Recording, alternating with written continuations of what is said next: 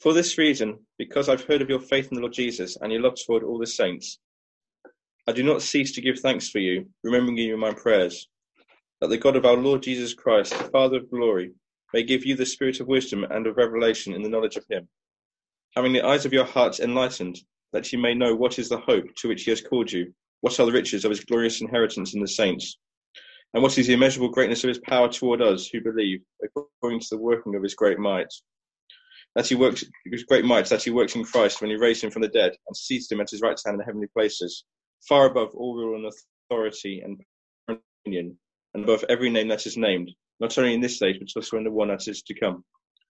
And he, was, and he put all things under his feet, and gave him as head over all things to the church, which is his body, the fullness of him who fills all in all.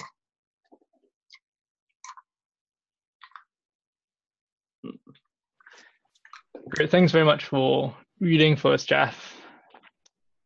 And I want to suggest as we start this lunchtime that we are all attracted to people in power. Uh, think about the work situation that you're in. Think about that senior leader or that boss who has all the influence. And knowing him or her will give you opportunities and secure your future prospects. Or think about this from a geopolitical level. Uh, the country that pulls the purse strings of the global economy. Lining up behind that country secures the future economic prosperity of the nation. And so it's, it's sensible uh, to, uh, to line up ourselves behind people who have power because they have the ability to secure our future. And so the question is, who holds the power? Well, if you, you call yourself a follower of Jesus today, and we think about this from a perspective of religion, it doesn't look like Christianity has much, or if any, power. I think in our society today, secularism or just general secular society seems dominant. And so who who holds the power? Well, perhaps you've been to chapel or to Sunday school when you were growing up, and you you know the answer. Uh, it's it's Jesus. Jesus is the one who holds the power. But if we we know the answer, uh, why does it not feel like it? Uh, why do we still fear? Why are we still discouraged? So there are two questions that we are going to consider this lunchtime. Um, firstly, who holds the power? And secondly, if as a Christian we say Jesus, uh, why does it not feel like it? Um, if you've been joining us for our talk in Ephesians so far, um, we've been exploring the situation in the Ephesus church. And we have been considering um, how the church was responding to the situation with Paul. And this week we step into Aquila, Aquila's shoes. Aquila, he is a member of the Ephesus church. He's a tent maker by trade.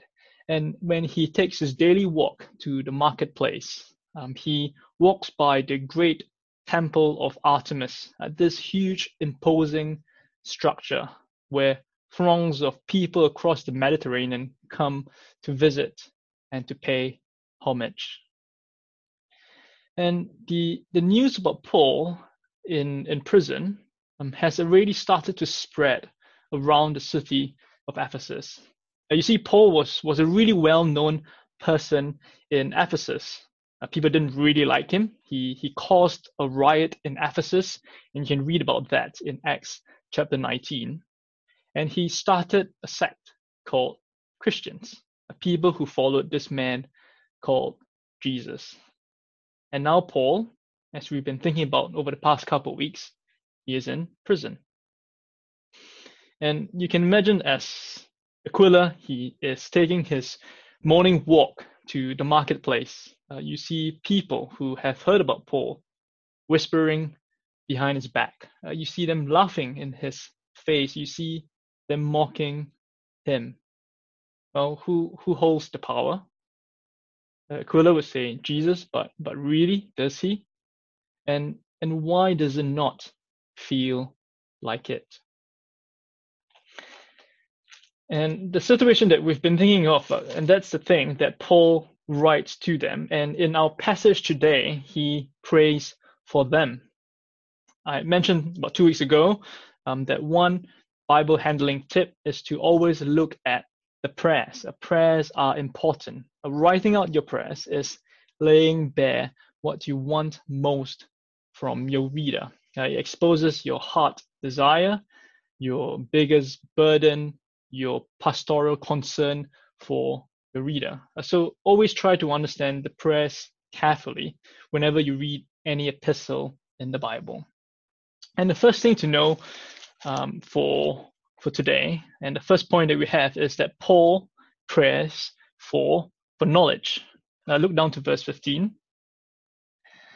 For this reason, because I've heard of your faith in the Lord Jesus and your love toward all the saints, I do not cease to give thanks for you, remembering you in my prayers, that the God of our Lord Jesus Christ, the Father of glory, may give you a spirit of wisdom and of revelation in the knowledge of him, having the eyes of your hearts enlightened, that you may know.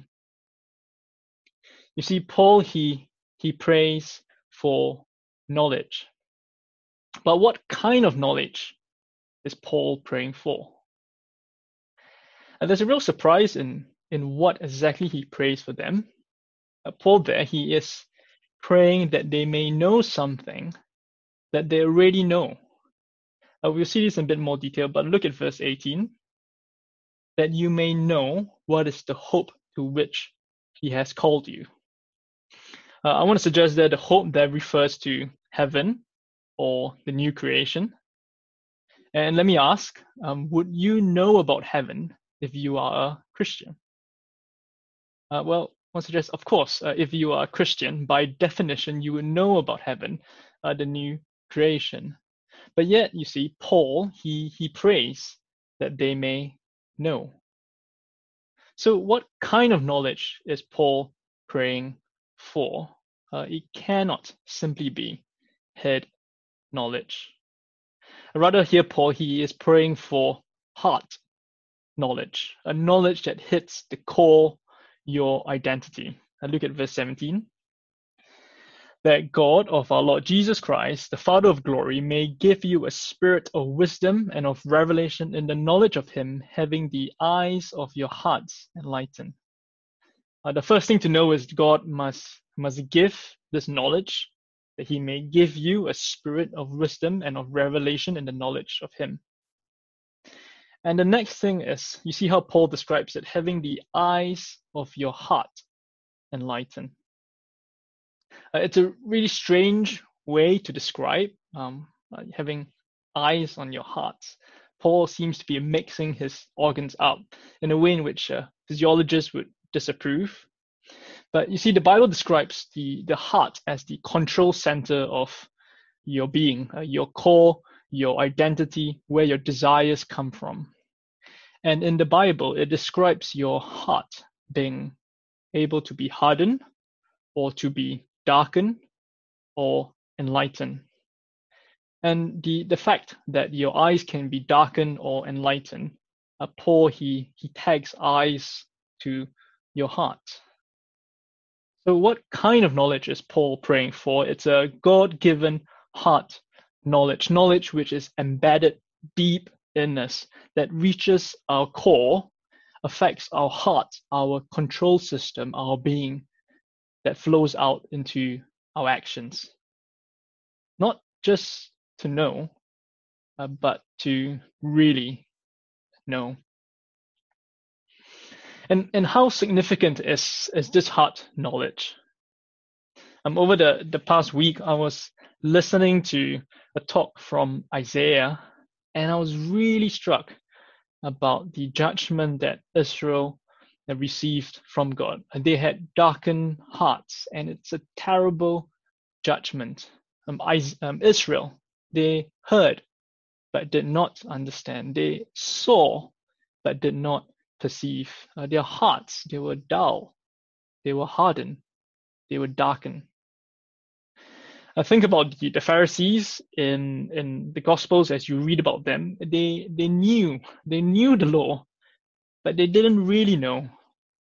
Uh, they knew in their heads, but not in the hearts. And what about us? I mean, it's a scary thought that you could listen to years and years of people teaching the Bible to you, but not understand. Or you could read pages and pages of Bible passages, but not comprehend.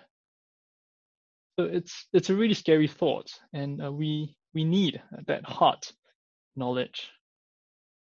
And so Paul, uh, in our passage today, he he prays that the eyes of our hearts may be enlightened. Uh, one quick observation as we as we move before we move on. Uh, Paul here in our passage, he's not primarily teaching his readers how to pray. Um, it's not really a lesson on how to pray, but we certainly can glean some insights into how he does pray. Uh, so let me ask, how do we often pray whenever we are in a difficult circumstance? I'll suggest, or at least for myself, I often pray for the circumstance itself, uh, that job, or that relationship, or that health condition, or the decision that you have to make. But you see here, Paul, he, he prays for knowledge, for his readers to know something more deeply uh, into their hearts. And that's not to say that Paul only prays for knowledge in all his other prayers, but it's worth a thought. Um, what do you pray about when you are in a difficult circumstance? Uh, why not pray to know something about God better? Um, I, I found this helpful over the past week. Um, it shaped my prayers a bit. Um, rather than just praying about the situation, I prayed about knowing an aspect of God better. Uh, so Paul prays for knowledge, and that's that's point one. But what is the content of that knowledge? Uh, what is he praying that they might know? And that's where we come to point two, that they may know the resurrection power. Uh, theoretically, in our passage, there are three aspects of what he's praying for. But I want to suggest that the third is the climax of his prayer. I look at verse 18. Having the eyes of your hearts enlightened, that you may know what is the hope to which he has called you, what are the riches of his glorious inheritance in the saints, and what is the immeasurable greatness of his power toward us who believe according to the working of his great might. The hope, the riches, and the power. And what do each of them mean? The hope I, I mentioned earlier, that refers to the hope of the future inheritance, land in the new creation or heaven. And that's a, key idea in the New Testament. A lot of a Christian's assurance is based on a future secure hope despite your present situation.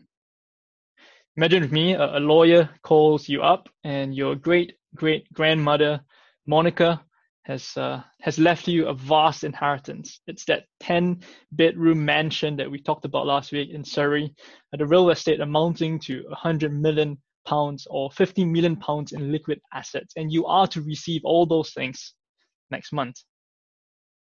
Uh, leading up to that, um, over the next week, you you lose your job. Um, the, the stock market crashes again. Your portfolio of 200,000 pounds uh, tanks and on hearing that news, uh, you are obviously sad. You're disappointed about losing your job. But the hope of what's to come uh, next month, that inheritance, gives you assurance today. It may not change your present situation, but it gives you present day assurance. Likewise, hope for the future land and new creation uh, gives us present day assurance. And so Paul prays that we may really know the hope to which he has called you. At the riches of his glorious inheritance, that's the next thing that Paul prays for. And this, I suggest, uh, the inheritance that different, differentiates from the inheritance we see in verse 11. In verse 11, we I've described inheritance as the future land. But in verse 18 here, it is the riches of his glorious inheritance, that is, God's glorious inheritance in the saints. And God's inheritance is an Old Testament reference to God's people. And so Paul wants his readers to know how rich it is to be part of God's chosen people. Both the hope and the riches, uh, these first two that Paul's praying for, is really pointing back to, to last week's passage of all the blessings they have in Christ. Uh, they are blessed with a future inheritance, blessed as the chosen ones. And Paul is praying that they may really know. But the third aspect of this prayer, of this knowledge, I want to suggest is the climactic one and also the most complicated. And Paul is praying that they know power, and not just any power, it is the resurrection power. Uh, listen out to the four outcomes of the resurrection power as I read from verse 19. And what is the immeasurable greatness of his power toward us who believe, according to the working of his great might that he worked in Christ when he raised him from the dead and seated him at his right hand in the heavenly places, far above all rule and authority and power and dominion, and above every name that is named, not only in this age, but also in the one to come. And he put all things under his feet and gave him as head over all things to the church, which is his body, the fullness of him who fills all in all. I try to follow on for the next bit. It's probably a bit complex, uh, so do try to follow along. Uh, first thing to realize is that the resurrection power will erase Christ from the dead. Uh, you see that in verse 20. Uh, it's the power that shook the grave and that reached into the tomb and breathed new creation life into the body of Jesus and allowed him to walk this earth once again. But it did not only allow him to walk this earth, um, it raised him up. The resurrection power seated him at the Father's right hand. what's the significance of being seated at the Father's right hand? I want to suggest that um, there's a really important psalm sitting behind these verses, Psalm 110. Let me put it up for you.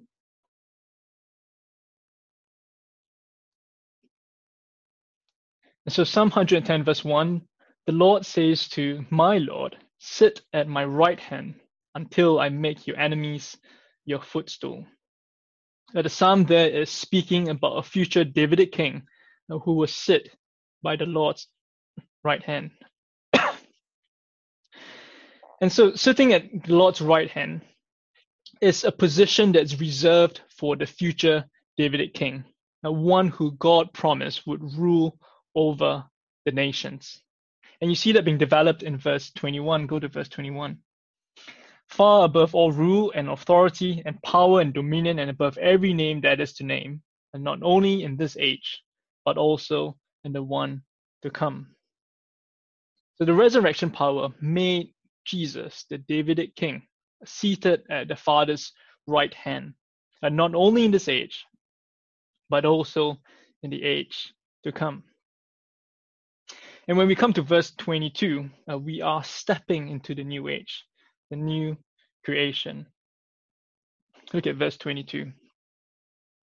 And he put all things under his feet. See, on first glance, uh, putting all things under his feet sounds really similar to having all rule and authority. But I want to suggest there's a difference there. Uh, the image of sitting at the Father's right hand, that's an allusion to the Davidic king, the one who will conquer and defeat the enemies. The language of putting all things under his feet, and that's the picture of a new Adam, a new Adam who walks in the new creation, someone who is remaking and restoring this world. Uh, well, Psalms 110 sat behind the previous uh, verse. I think Psalms 8 is sitting behind uh, this verse. Let me share Psalms 8 with you.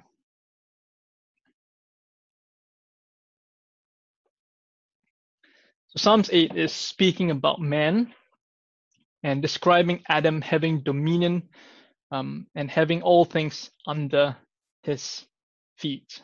Uh, you see that that's a Paul um, verbatim pulls from Psalms 8 and uses it here to describe Jesus. I think the point that Paul is trying to make is that the first Adam in Genesis had dominion over this creation. But the resurrection power has made Jesus to be the second Adam, um, head in the new creation, restoring the world and the new creation. Um, he is the new Adam in the new age to come. Um, how about the last outcome? Uh, he put all things under his feet, that's verse 22, and gave him as head over all things to the church, which is his body, the fullness of him who fills all in all. Uh, that's a really tricky verse in the uh, in the original, but two observations there.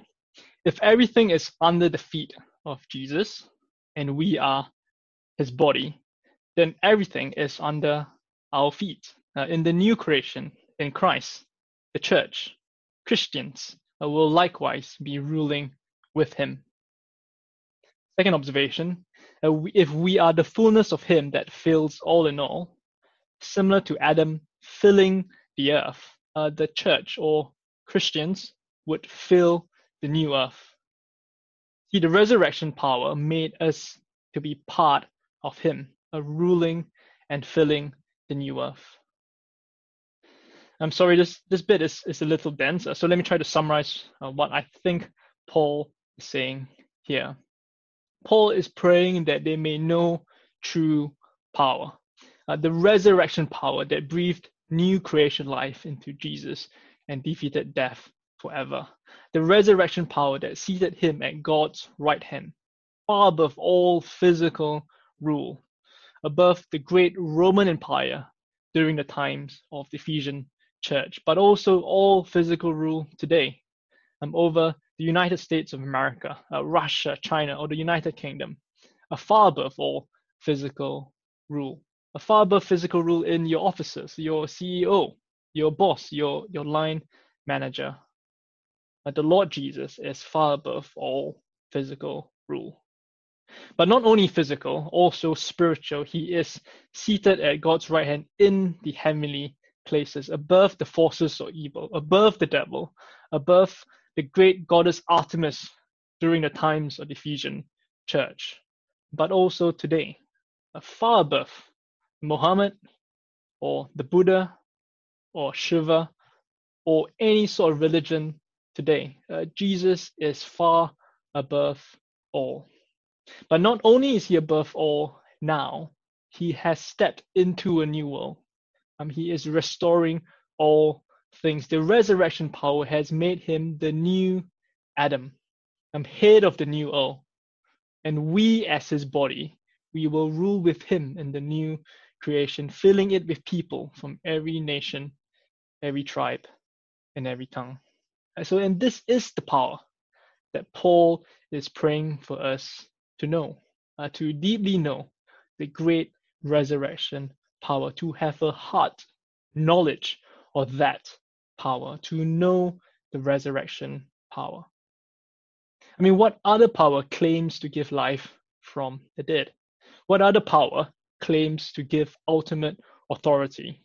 What other power restores this broken world?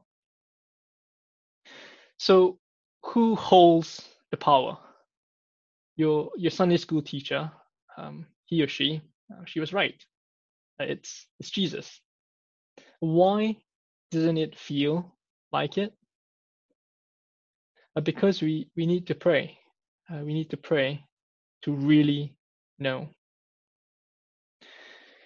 Perhaps you you wouldn't call yourself a follower of Jesus today, and this all might sound a little absurd, and it will. I mean, it's natural because you, you don't follow Jesus.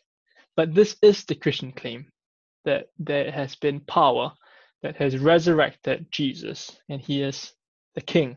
And that is where true power is. And how about us who who do follow him? He Paul Paul he writes that this letter um, is not meant to be a discouragement He's not writing to us to scold us for not knowing something well enough. In fact, Paul, he really wants to encourage us today. And he, he prays for us that we may see, uh, really see, have the eyes of our hearts enlightened to know what is really true. See, for, for Aquila, um, uh, the, the one of the men, uh, the tent maker who was in the Ephesus church, uh, he knew about Paul's change and Christianity looked weak. But Paul wants to remind him uh, that he will know, really know, that it is Jesus who holds true power. And for us, um, it's true that Christianity is not certainly not the flavor of the month uh, in uh, current day society. But Paul, um, he he prays and he wants us to know that Jesus holds true power. Um, over the past 20 minutes or so, we've been seeing the power that worked in Christ. I want to suggest there's one more surprise in our verse. Look at verse 19. And what is the immeasurable greatness of his power toward us who believe? Toward us. You see, over the next couple weeks, uh, we will observe the same resurrection power that shook the grave, uh, that same power that worked in Christ at work in. And how does it happen? Or you, you need to come back next week. Uh, but for, for this week, uh, why don't uh, we pray? Uh, we pray that we would really know uh, with our hearts the true resurrection power. Let me pray.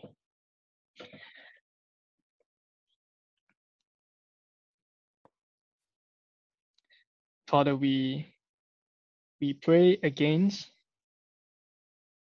of us seeing but not understanding. We pray against hearing but not comprehending. Father, we are fearful of the thought that we may hear your words but not understand. So we ask and we pray, as Paul prays, that you may give us a spirit of wisdom and of revelation in the knowledge of the Lord Jesus. We pray that you may open the eyes of our hearts. May you cause them to be enlightened so that we may know the hope that you have called us, how rich it is to be part of your glorious inheritance. And Father, I pray so much that we may know the great power that worked in Christ, the power that raised him from the grave and set him down at your right hand, Father. And him who will rule in the new creation, pray, Father, that we might know that great power. And so might you encourage our hearts as we know that. In Jesus' name we pray. Amen.